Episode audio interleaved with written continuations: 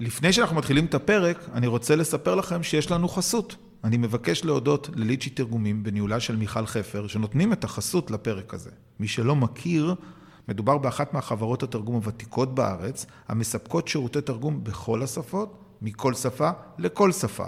פרטים נוספים, lichy.coil, זה www.lichi.co.il.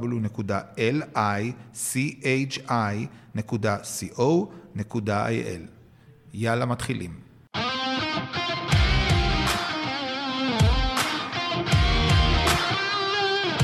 אמריקה בייבי, הפודקאסט שהוא שער הכניסה להבנת ההיסטוריה, החברה והפוליטיקה בארצות הברית, בהנחיית קובי ברדה.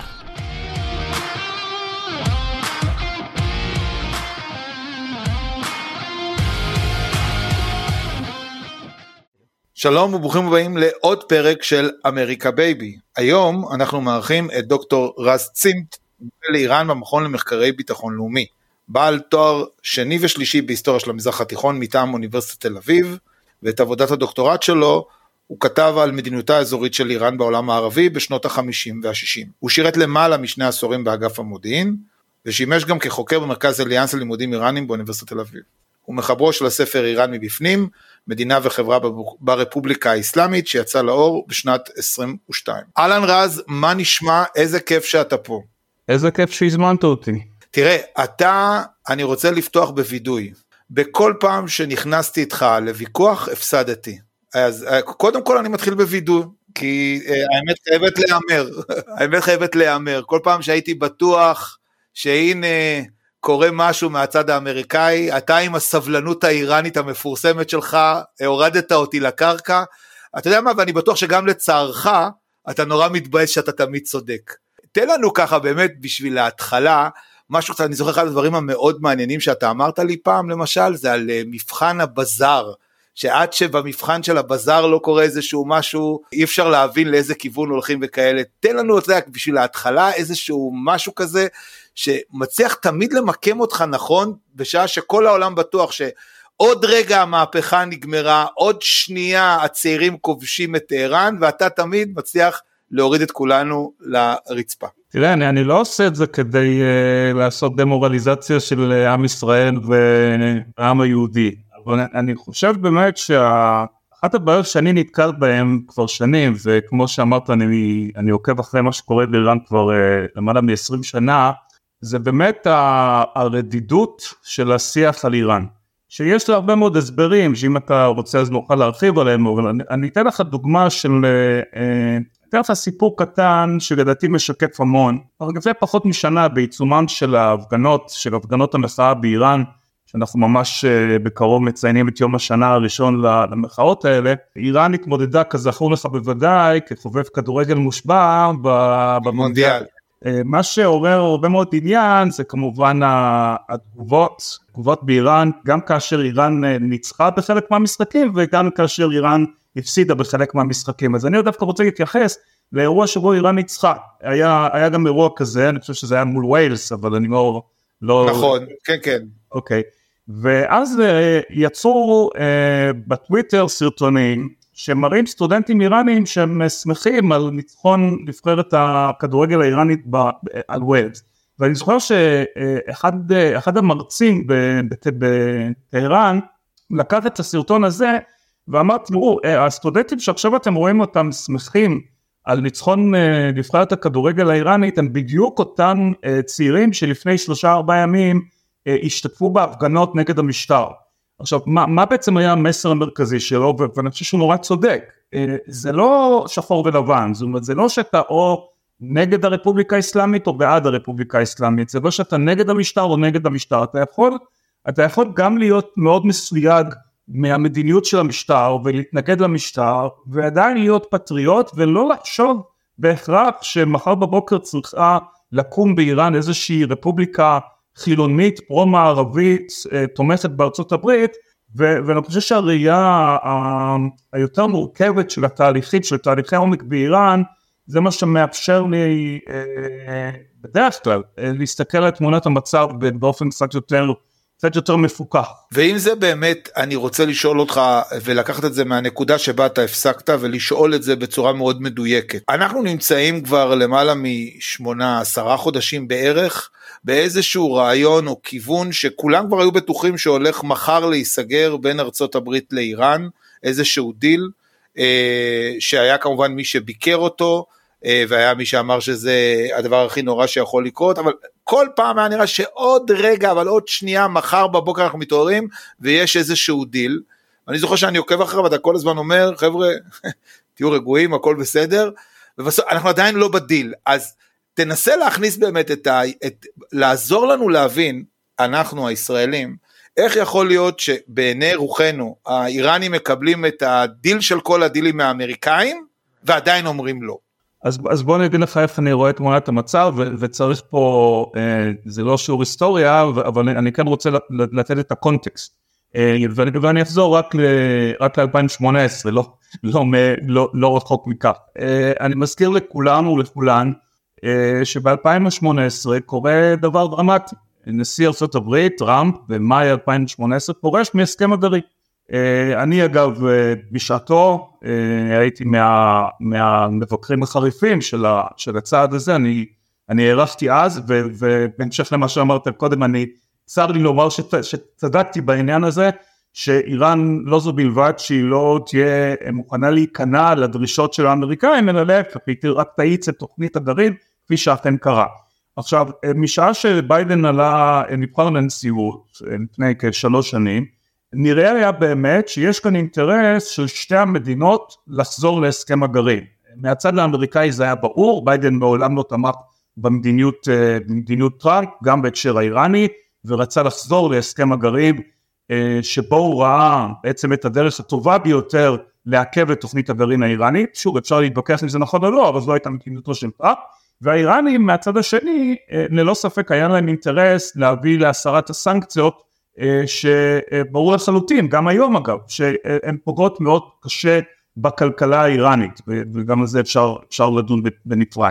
ובאמת זמן קצר לאחר שהתחדשו השיחות בין איראן לארצות הברית נראה היה שהצדדים הולכים ומתקרבים לאיזשהו הסכם על חזרה להסכם הגרעין אלא שאז קרו מספר דברים שתי ההתפתחויות בעיניי הדרמטיות ביותר שהתרחשו הייתה ראשית התפתחות פנימית בתוך איראן אה, שזה היה סיום הקדנ... הקדנציה השנייה בעצם של הנשיא לשעבר אה, חסן רוחני חסן רוחני לטובת הצופים זה לא אה, זה לא בדיוק איש מרץ אבל, אבל יחסית לנשיאים אחרים כולל הנשיא הנוכחי אברהים רייסי הוא בהחלט נתפס כנשיא, כנשיא יותר נתון יותר פרגמטי ואין ספק שהעובדה שהממשל התחלף בטהרן ובמקום הממשל של רוחני עלה ממשל של יותר רדיקלי, יותר שמרני, זה הקשה מאוד על המשא ומתן. וההתפתחות הדרמטית בזירה הגלובלית הייתה כמובן המלחמה באוקראינה שבמידה רבה תרמה הייתי אומר לביטחון העצמי של האיראנים מתוך איזושהי סברה שהנה יש פה סדר עולמי חדש שמתגבש והאסטרטגיה שאנחנו האיראנים נוקטים בה של להתקרב לרוסים ולסינים אה, היא האסטרטגיה הנכונה. עכשיו אה, תראה בסופו של דבר מה, ש, מה שקורה היום בראייתי זה שהאיראנים אינם יכולים ואינם רוצים לחזור להסכם הגרעין המקורי.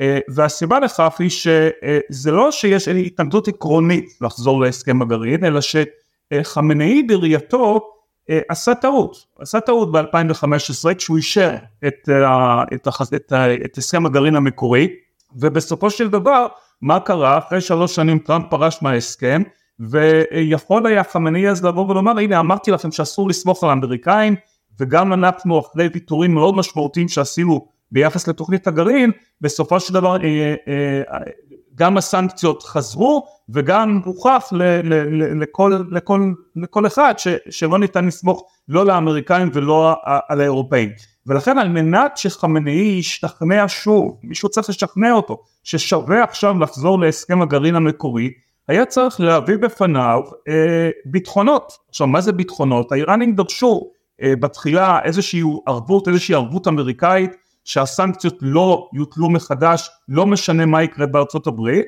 והדבר השני שהאיראנים דרשו זה שאותם תיקים, תיקי חקירה שפתוחים נגד איראן בסוכנות הבינלאומית לאנרגיה אטומית, ייסגרו באופן אוטומטי כאיזשהו תנאי לחזרת איראן להסכם הגרעין. אלה שני תנאים שאף ממשל אמריקאי לא יכול היה לספק. הראשון משום שאף ממשל אמריקאי איננו יודע מה יקרה בבחירות הבאות בארצות הברית ואם יעלו הרפובליקנים בוודאי יעלה שוב טראמפ אה, אף אחד לא יכול להבטיח שהסנקציות לא יוטלו מחדש וסוכנות הבינלאומית לאנרגיה אטומית פועלת באופן עצמאי ולכן המצב כרגע הוא שגם האיראנים וגם האמריקאים הבינו שלכל הפחות עד לבחירות הבאות בארצות הברית לא ניתן לחזור להסכם הגרעין המקורי. משעה שזה המצב, כל מה שניתן כרגע אה, לממש זה איזושהי הסכמה אה, על סוג של דה-אסקלציה אם תרצה, שבמסגרתה האיראנים בעצם מוכנים להאט במידה מסוימת את קצב העשרת האורניום לרמה הגבוהה של 60 אחוזים, אה, להתחייב לא לאשר אורניום אל מעל 60 אחוזים, אה, ובתמורה האמריקאים לא מסירים אמנם את הסנקציות אבל אה, עושים מהלכים כמו אה, שחרור של חלק מהנכסים האיראנים שמוקפאים בחו"ל, אה, גם בדרום קוריאה, גם בעיראק, והדבר השני שהם עושים זה די להעלים עין מייצוא נפט אה, איראני לסין. ואז אנחנו נשארים פה באיזה, באיזושהי סיטואציה שתוכנית הגרעין האיראנית לא מגולגלת אמנם לאחור, זאת אומרת האיראנים נשארים בעצם במצב של על סף מדינת סף גרעינית עם 60 אחוזי העשרה, עם פחות משבועיים אה, מרחק לפריצה קדימה לנשק גרעיני אם הם יחליטו לעשות את זה, ומצד שני יש כאן איזשהו מצב שהוא יותר טוב אה, ממצב שבו אין שום הסכמות בין האמריקאים לבין האיראני ואז האמריקאים באמת חוששים מהסלמה פוטנציאלית אה, עד הבחירות בארצות הברית. אוקיי, okay. ואני הייתי רוצה לשאול אותך, תחשוב שאתה כרגע יושב בבור האיראני, בסדר? ואני רוצה לשאול אותך איזה שאלה, תנתח לי את הצורת חשיבה הצבאית, כי, כי זה, זה משהו לחלוטין צבאי, שקורה פה בחודשים האחרונים, אגב כמעט ללא שיח, בחדשות, בחדשות בעברית לפחות כפי שאני מכיר, האיראנים מבצעים פעילויות אקטיביות של השתלטות על, אה, על אוניות אה, בעיקר מכליות נפט, הצעד הזה עושה משהו כמעט חסר תקדים, זה עוצר את המהלך הטבעי שהאמריקאים של נסיגה מהמזרח התיכון, מה שהיה הפרדיגמה שלהם לאורך שנים, הם כבר התחילו להתקפל מהמזרח התיכון, זה התחיל בתקופה של אובמה, העצים בתקופה של אה, אה, טראמפ וכמעט הושלם. אה, בתקופה של ביידן ועכשיו פתאום אנחנו רואים את האמריקאים מתחילים להחזיר כוחות מכשירים כוחות מיוחדים כוחות התערבות שולחים לבחריין כוחות ובעצם אתה שואל את עצמך אני שואל את עצמי אוקיי שמנסה להבין את הרעיון האיראני למה הם עשו את זה והאם הם האם בעצם זה איזשהו מקח טעות שהם אומרים בדיעבד וואו האמריקאים פה היו בדרך החוצה יכלנו לייצר איזשהו הגמוניה אזורית ועכשיו במעשינו בכוח החזרנו אותם לפחות to a certain extent אחרי שהם כבר עזבו ואמרו המזרח התיכון לא מעניין אותנו. תראה א' מבחינת האיראנים האמריקאים לא, לא עוזבים.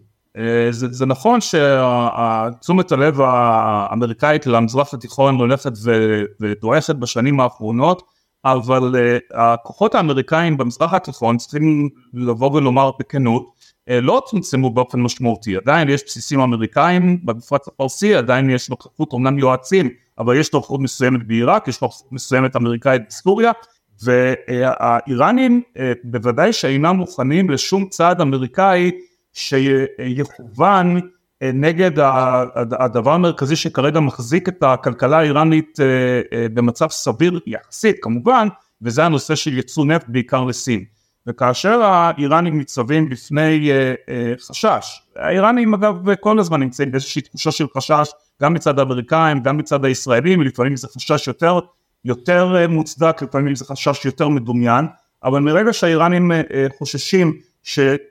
תוטלנה מגבלה אמריקאית על ייצוא נפט איראני אז הם בהחלט אה, פועלים על מנת להראות לכולם אה, אם זה יקרה אז גם לנו יש את היכולת אה, לפעול נגד מכליות באזור כפי שהם עשו אגב כחלק מהתגובה שלהם לאסטרטגיית מקסימום הלחצים של טראמפ. אני מזכיר את עיקר הפעילויות החבלה האיראניות ראינו באביב קיץ 2019 כשנה אחרי פרישתו של טראמפ בהסכם הגרעין, כאשר האיראנים במכוון, הם כמובן לא נטלו על כך אחריות, אבל ברור לנו לכולם שזה האיראנים עשו, כאשר הם שיגרו את הקומנדו של משמרות המהפכה, של צי משמרות המהפכה, על מנת לחבל במכליות נפט אה, באזור, מתוך איזשהי רצון, איזשהו רצון להעביר מסר, אם אתם לא תיתנו לנו לייצא נפט, אז גם אתם תטפלו בבעיה לייצא נפט.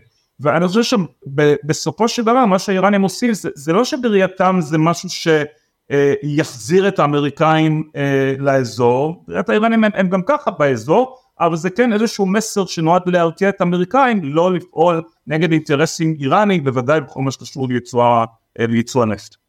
זאת אומרת לדעתך אין פה בכלל איזשהו הרהור מחדש על התפקיד של השוטר העולמי של ארצות הברית וזה שפתאום אה, תראה אני כתבתי מאמר אה, אני לא זוכר את המספרים בעל פה אין מולי את המאמר יש ירידה בכמות החיילים האמריקאים במזרח התיכון זה ממש אה, כאילו יש גרף שמראה את הירידה כמובן שעדיין נקיים את הבסיסים בקטר בסעודיה זה בוודאי כן?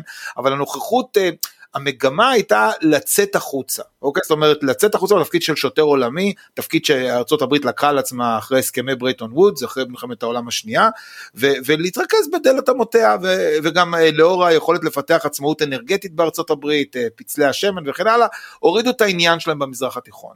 ועכשיו, אני מדבר רק בחודש יוני האחרון, עם, עם שתי מכליות אה, ש- שהאיראנים תקפו, אני, אני, אני באמת מנסה להבין, אני, חשיבה רציונלית, שאולי זאת הבעיה שלנו, אנחנו לא חושבים, מה שאנחנו מגדירים רציונלי הוא לא מה שאיראני מגדיר כרציונלי.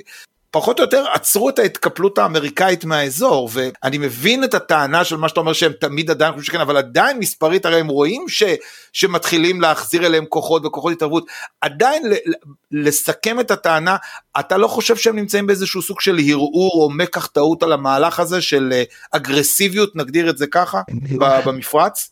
אני, אני חושב שמצד אחד האיראנים בהחלט אה, אה, מודעים לתשומות הפחותות של ארה"ב באזור ובוודאי רוצים לקדם את התהליך הזה.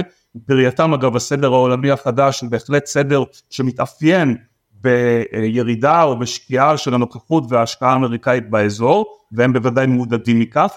אבל אני, אני לא חושב שמבחינת האיראנים אה, אם הם עכשיו ינסו להתקיל או אה, להרתיע אה, כלי שיט אמריקאים באזור או כלי שיט אחרים באזור על מנת לשמר את מה שבאיראן נתפס כאינטרס אה, לאומי חיוני זה מה שיוביל לשינוי המגמה. אני חושב שזה זה, זה כמו זה כמו גישה שלהם כלפי ישראל. זאת אומרת הגישה היא באה ואומרת בראייה ארוכת טווח בראייה אסטרטגית יש היחלשות של ישראל. הם לא היו צריכים אגב את ההתפתחויות הפנימיות בישראל של השנה האחרונה כדי לבוא ולומר ישראל בתהליך של שקיעה והיחלשות עכשיו, אה, לכאורה אתה יכול לבוא ולומר, אבל רגע, אם, אם עכשיו אה, האיראנים יעודדו אה, טרור פלסטיני מהגדה המערבית או מרצועת עזה, אז זה עלול להביא להעצמה של התוקפנות בראייתם הישראלית.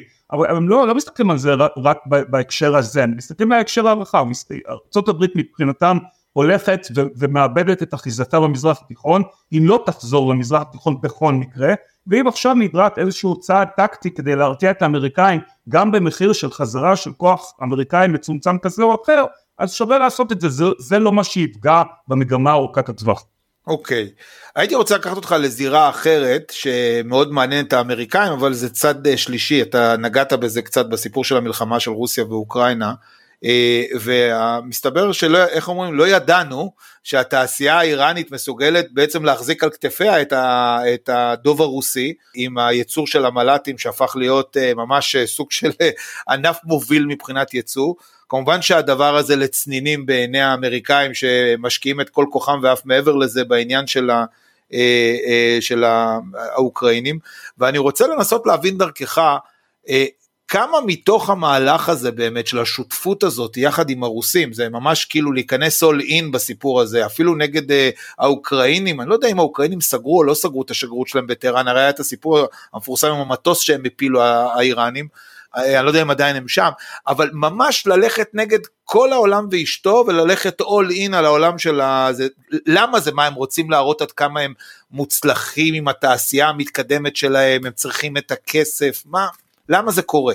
אז, אז, אז גם פה אני, אני חושב שכדאי לשים את הדברים בהקשר היותר רחב. תראה, האסטרטגיה האיראנית, אה, מה שמכונה אסטרטגיית או מדיניות ההסתכלות מזרחה, היא לא אסטרטגיה חדשה. זו אסטרטגיה שחמינאי מעודד אותה כבר לא מעט שנים. התפיסה אה, באה ואומרת בגדול את הדבר הבא, אנחנו אה, לא יכולים לסמוך על המערב, מעולם לא יכולנו לסמוך על המערב, ואם היינו צריכים הוכחה לכך שאי אפשר לסמוך על המערב זה מה שקרה בעקבות פרישת טראמפ מהסכם הגרעין, שגם האירופאים בעצם התקפלו והסכימו ללכת שבי אחרי הסנקציות האמריקאיות המחודשות. ולכן במצב הזה ולנוכח העובדה שמתגבש כאן סדר עולמי רב פולרי שבו יש עלייה של הדרום הגלובלי ושל סין ורוסיה ודרום אפריקה, בריקס, כן. בדיוק את ההצטרפות של איראן גם לשנגחאי וגם לבריקס, והעובדה שהרבה יותר נוח לנו לאיראנים להצטרף למחנה שהוא לא דמוקרטי והוא לא ליברלי ולא, ואתה יודע כשהאיראנים יושבים עם דיפלומטים רוסים וסינים ואפילו הודים אז הם לא צריכים לשמוע הרצאות על כל השטויות האלה שקשורות לזכויות אדם והדברים האלה. ו- וזו אסטרטגיה שהאיראנים נוקטים בה כבר לא מעט שנים. עכשיו גם פה זה מחזיר אותי לרוחני כי כשרוחני היה נשיא ובוודאי עד הסכם הגרעין ואחרי הסכם הגרעין אז התפיסה שלו הייתה קצת שונה, התפיסה שלו באה ברמה, זה בסדר שיש לנו קשרים טובים עם הסינים ועם הרוסים, אבל אנחנו חייבים לחזק את המעמד שלנו ולא להיות תלויים מדי לא ברוסים ולא בסינים באמצעות זה שאנחנו נחזק את שיתוף הפעולה שלנו עם האירופאים. ארה"ב הוא לא העז לדבר על זה אבל לפחות עם האירופאים. אבל התפיסה הזו שוב היא קרסה. ברגע שטראמפ פרש מההסכם וברגע שרוחני עצמו סיים את התפקיד שלו כנשיא מה שמאוד מאפיין את המדיניות של הנשיא הנוכחי ראיסי שהוא לכל הדעות נאמן מאוד לקו של חמינאי זה מדיניות ההסתכלות מזרחה וההתבססות יותר על הסינים ועל, ועל הרוסים. עכשיו ספציפית לגבי רוסיה אני אומר את הדבר הבא. תראה היחסים בין איראן לרוסיה במשך לא מעט שנים היו, היו בסך הכל יחסים מאוד טובים לא הייתה פה לא ברית אסטרטגית ויש כאלה שאפילו לא היו אומרים שאין כאן יחסים אסטרטגיים אבל בהחלט הייתה כאן שותפות של אינטרסים בין הרוסים לאיראנים, זה גם בשיתוף הפעולה הבילטרלי, גם באספקה של יכולות רוסיות לאיראן, גם בשיתוף הפעולה בסוריה, אבל בסוף מה שאחד הדברים שאפיינו את מערכת היחסים הזו שהייתה מערכת יחסים מאוד לא שוויונית. זאת אומרת האיראנים נזקקו לרוסים הרבה יותר מאשר הרוסים נזקקו לאיראנים וזה הביא לכך שהרוסים בכל עת שהיה שנראה להם נכון הם די, די לא התחשבו באיראנים. אז למשל הם, הרוסים תמכו בהחלטות מועצת הביטחון להטיל סנקציות על איראן בגין תוכנית הגרעין שלה למשל הרוסים התמהמהו מאוד ולפעמים סירבו לספק לאיראנים מערכות הגנה אווירית. למשל הרוסים התמהמהו מאוד באספקה של, של בהשלמת הכור בבושר גם בסוריה היו חילוקי דעות בין רוסיה לבין איראן על, על עתיד ההסדרה בסוריה מה שהמלחמה באוקראינה בעצם עשתה זה לספק לאיראנים הזדמנות מצוינת להפוך את היחסים האלה עם רוסיה למשהו שהוא יותר שוויוני. עכשיו גם פה הייתי נזהר ואומר זה עדיין לא ברית אסטרטגית וברור לכולם שמדובר פה על, על אינטרסים משותפים שיכולים להיות זמניים וברור לכולם שיש עדיין חשדנות רבה מאוד באיראן כלפי רוסיה. רק לפני כמה שבועות הייתה תקרית בין שתי המדינות אחרי שהרוסים אימצו עמדה תומכת באיחוד האמירויות בסכסוך בין איחוד האמירויות לאיראן בסוגיית שלושת איי המריבה שבין איראן לאיחוד האמירויות והאיראנים מאוד מאוד לא אהבו את זה. אבל הכטב"מים ללא ספק סיפקו לאיראן קלף מיקוח מאוד מאוד משמעותי כדי להפוך את מערכת היחסים הזאת עם רוסיה למשהו שהוא הרבה יותר שוויוני אנחנו עדיין לא בדיוק יודעים מה הם מקבלים בתמורה האם זה רק כסף האם זה בדרך לקבל את הסוכוי 35 מרוסיה יש קצת חוסר בהירות בנושא הזה.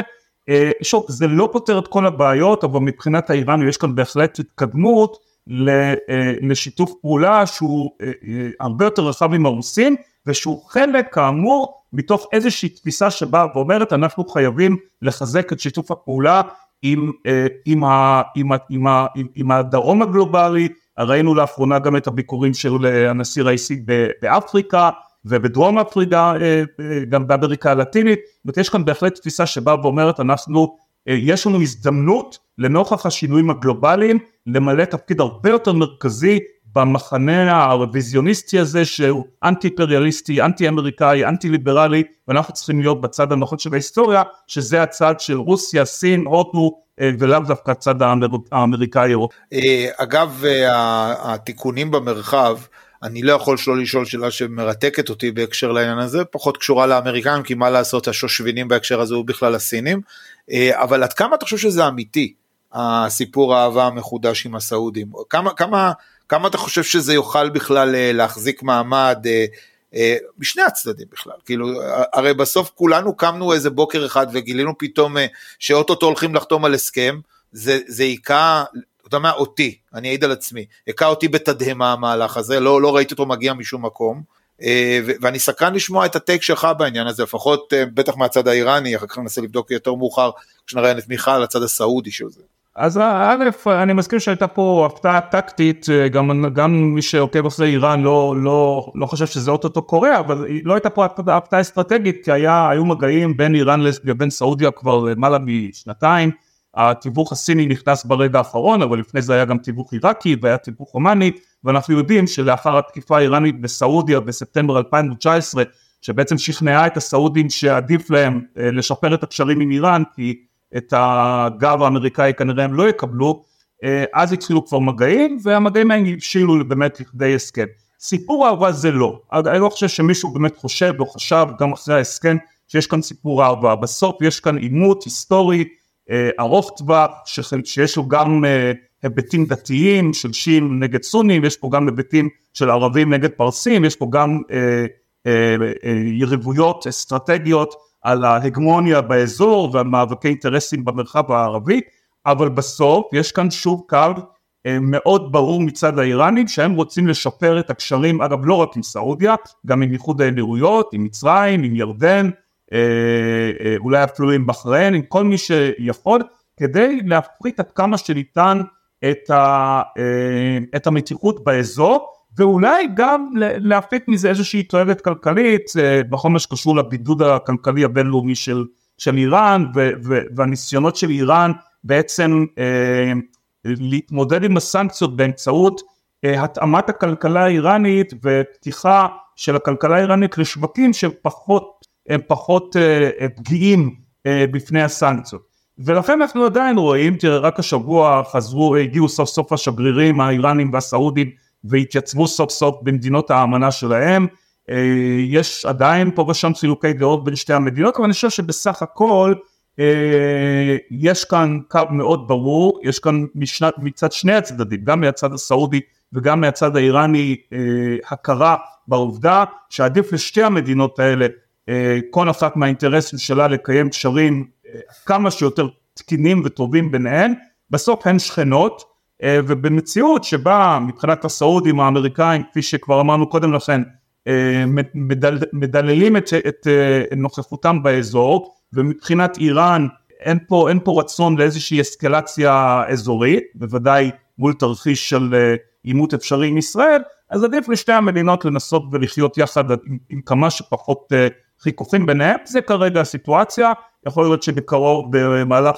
עצרת האו"ם אולי אפילו נראה איזושהי פגישה מתוכננת בין האיראנים לבין נציגי ה-GCC, מועצת שיתוף הפעולה המפרצית, סיפור אהבה אין כאן, אבל יש כאן בהחלט uh, ניסיון לאיזושהי הפשרה ביחס. מרתק. Uh, אנחנו מתקרבים לסוף, ובשאלה האחרונה שאני רציתי uh, לשאול אותך היא שאלה רואה פני עתיד. והיא בעצם אה, שתי שאלות בשאלה אחת. אני מדבר איתך על מערכת הבחירות של 2024 בארצות הברית. אז קודם כל הייתי רוצה לשמוע ממך מי אתה חושב שהם היו מעדיפים ולמה, בהנחה שהקרב הוא אכן אה, ביידן נגד טראמפ. אה, מי האיראנים אסטרטגית היה להם יותר נוח לעבוד מול. והדבר השני שרציתי לשאול אותך, אה, לאור העובדה שיחידת הסייבר האיראניות הופכות יותר ויותר מקצועיות, עד כמה אתה חושב שאנחנו נראה מעורבות אה, במערכת הבחירות, מה שב-2016 נעשה מכל מיני חוות שרתים ברוסיה, עד כמה אתה חושב האיראנים אה, במרחב הסייבר יעשו מאמץ להשפיע על הבחירות, ואם יש לך רעיון איך?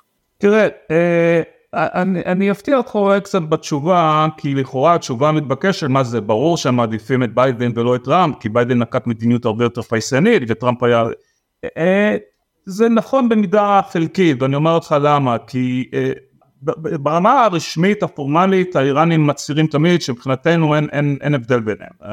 חמינאי תשאל אותו ואני באמת חושב שהוא מאמין בזה, כל הממשלים האמריקאים מאז 1979 וזה לא משנה מי עמד בראשם רצו דבר אחד ויחיד וזה regime change, שינוי משטר באיראן. היו כאלה שעשו את זה בדרך יותר, יותר אה, פייסנית, יותר דיפלומטית, היו כאלה שעשו את זה בדרכים אחרות, אבל כש, כש, אה, כשהאיראנים מסתכלים היום, אה, שלוש שנים אחרי אה, בחירתו של ביידן, מה קרה בפועל, אז נכון, האיראנים בשנים, סליחה, האמריקאים בשנים האחרונות מעצימים עין מייצוא נפט איראני לסין, האמריקאים רוצים יותר לחזור להסכם הגרעין, מצד שני, טראמפ, אני חושב, העניין המרכזי בראיית האיראנים שהוא היה באמת בלתי צפוי. עכשיו, כשיש לך נשיא בלתי צפוי, אז מצד אחד אתה יכול, אתה עלול לחשוש ממנו, אה, שביום אחד יחליט פתאום לחסל את מפקד כוח חוץ של משמרות המהפכה, ומצד שני, אני רוצה להזכיר לכולם, אה, טראמפ, אם זה היה תלוי בו, אה, היה מוכן לשבת עם הנשיא רוחני בפריז, נכון. למשא ומתן, והם היו מאוד קרובים, זאת אומרת אם, אם האיראנים היו באים ואומרים אנחנו מוכנים בעצם לקבל את, ה, את, ה, את, ה, את ההזמנה של טראמפ לפגישת פסגה, בדיוק פסגה, פגישה בין טראמפ לבין הנשיא רוחני, אז הדבר הזה היה קורה, ואז יכול להיות שטראמפ היה מגדיר את אה, רוחני כחבר החדש שלו, כפי שהוא עשה במגיל שלו עם מנהיג הצפון קוריאני. צפון קוריאני, כן. ולכן, תראה, ולכן יכול להיות גם תרחיש שבו טראמפ נבחר ופתאום למחרת הוא מציע איזושהי יוזמה מדינית מול האיראנים והאיראנים מקבלים פחות או יותר את כל מה שהם רוצים. אה, אבל, אבל זו בעיה עם נשיא כמו טראמפ, שאתה לא יודע למה לצפות. אה, תראה, בסוף אני חושב שהאיראנים, וראינו את זה מאוד בשלוש שנים האחרונות, אה, זה לא באמת משנה להם מי עומד בראש, אה, בראש הממשל האמריקאי, מה שמעניין אותם זה לשמר את מה שהם מזהים כאינטרסים חיוניים.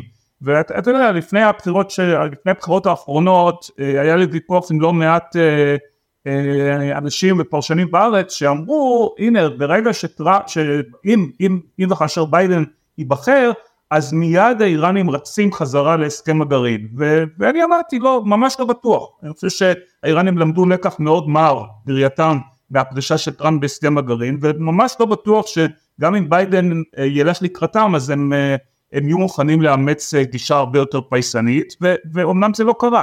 כך שאני חושב שבסוף אה, לכאורה עדיף להם נשיא ש- שאיתו הם, הם, הם יודעים פחות או יותר מה הוא רוצה ומה המדיניות שלו אבל דווקא מול טראמפ יכול להיות שהם אה, הם, הם יכולים להשיג לא, לא, לא פחות ואולי אפילו יותר. לגבי סייבר תראה אני האחרון שמזלזל ביכולות, ה, ביכולות הסייבר וההשפעה האיראנית ברשתות ואין ספק, אין, אין כמעט ספק שהם יעשו איזה שהם ניסיונות להתערב בצורה כזו או אחרת כדי, אה, כמו שהם עושים אגב בארץ, הרי בארץ מה הם עושים? זה לא שהם אה, תומכים בצד כזה או אחר, הם, הם, הם, הם תומכים בכל מי שיכול בראייתם אה, להגביר את, ה, את הקיטוב ואת העוינות בתוך ישראל.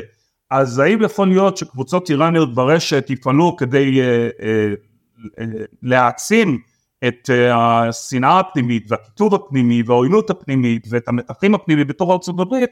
מאוד יכול להיות שכן, אבל בסוף אני חושב שלפחות בשלב הזה אני, אני לא רואה בזה משהו שיש בו כדי להשפיע באמת על ה... אה, על מערכת הבחירות, אני גם לא חושב שהם אה, ישקיעו בזה יותר מדי, יש להם בכל זאת אה, צרות אחרות משל עצמם. יפה, אז קודם כל מה אנחנו למדים מהשיחה הזאת של החצי שעה הזאת? שאתה היית ונשארת פארטי פופר אתה כמובן אני אומר את זה בחן אבל אין מה לעשות. אתה יודע אתה יוצא משיחה ואתה אומר תשמע מה שהיה הוא שיהיה כנראה. אתה כמו שאמרת אני לא באתי לחרב לעם ויושב בציון. התחלת את השיחה קרה אבל אני אומר לצערי למרות שלא דיברנו בכלל על ציון בשיחה הזאת, אה, סוג של חירבת את, אה, את התחושות שלנו, אבל אין מה לעשות, זה מה ששם אותך, לפחות לדעתי, בתור החוקר הכי משמעותי בתחום הזה, אה, וכמה שכל פעם מחדש אני מפסיד בעימותים איתך, אני חוזר ואומר שוב פעם, אני סופר מעריך את העמדה שלך, אני חושב שבאמת אתה הצלחת להיכנס מתחת לאור האיראני, השארת אותנו מאוד ב-35 דקות האלה, באמת להודות לך על הזמן הנהדר ועל התובנות שלך. תודה רבה, היה לי לעונג. תודה רבה שהאזנתם לפרק הזה. אתם יכולים למצוא אותנו בכל האפליקציות של הפודקאסטים, דוגמת ספוטיפיי, אפל, גוגל פודקאסט ועוד. ושוב, המון תודה לליצ'י תרגומים בהנהלת מיכל חפר, בית לשירותי תרגום בכל השפות על חסותם לפרק זה, שניתן למצוא באתר lichy.coil, זה www.lichi.co.il. תודה מיוחדת לחברת הפודקסייה בניהולו של שלום סיונוב על הפקת הפודקאסט הזה. נתראה בפרק הבא.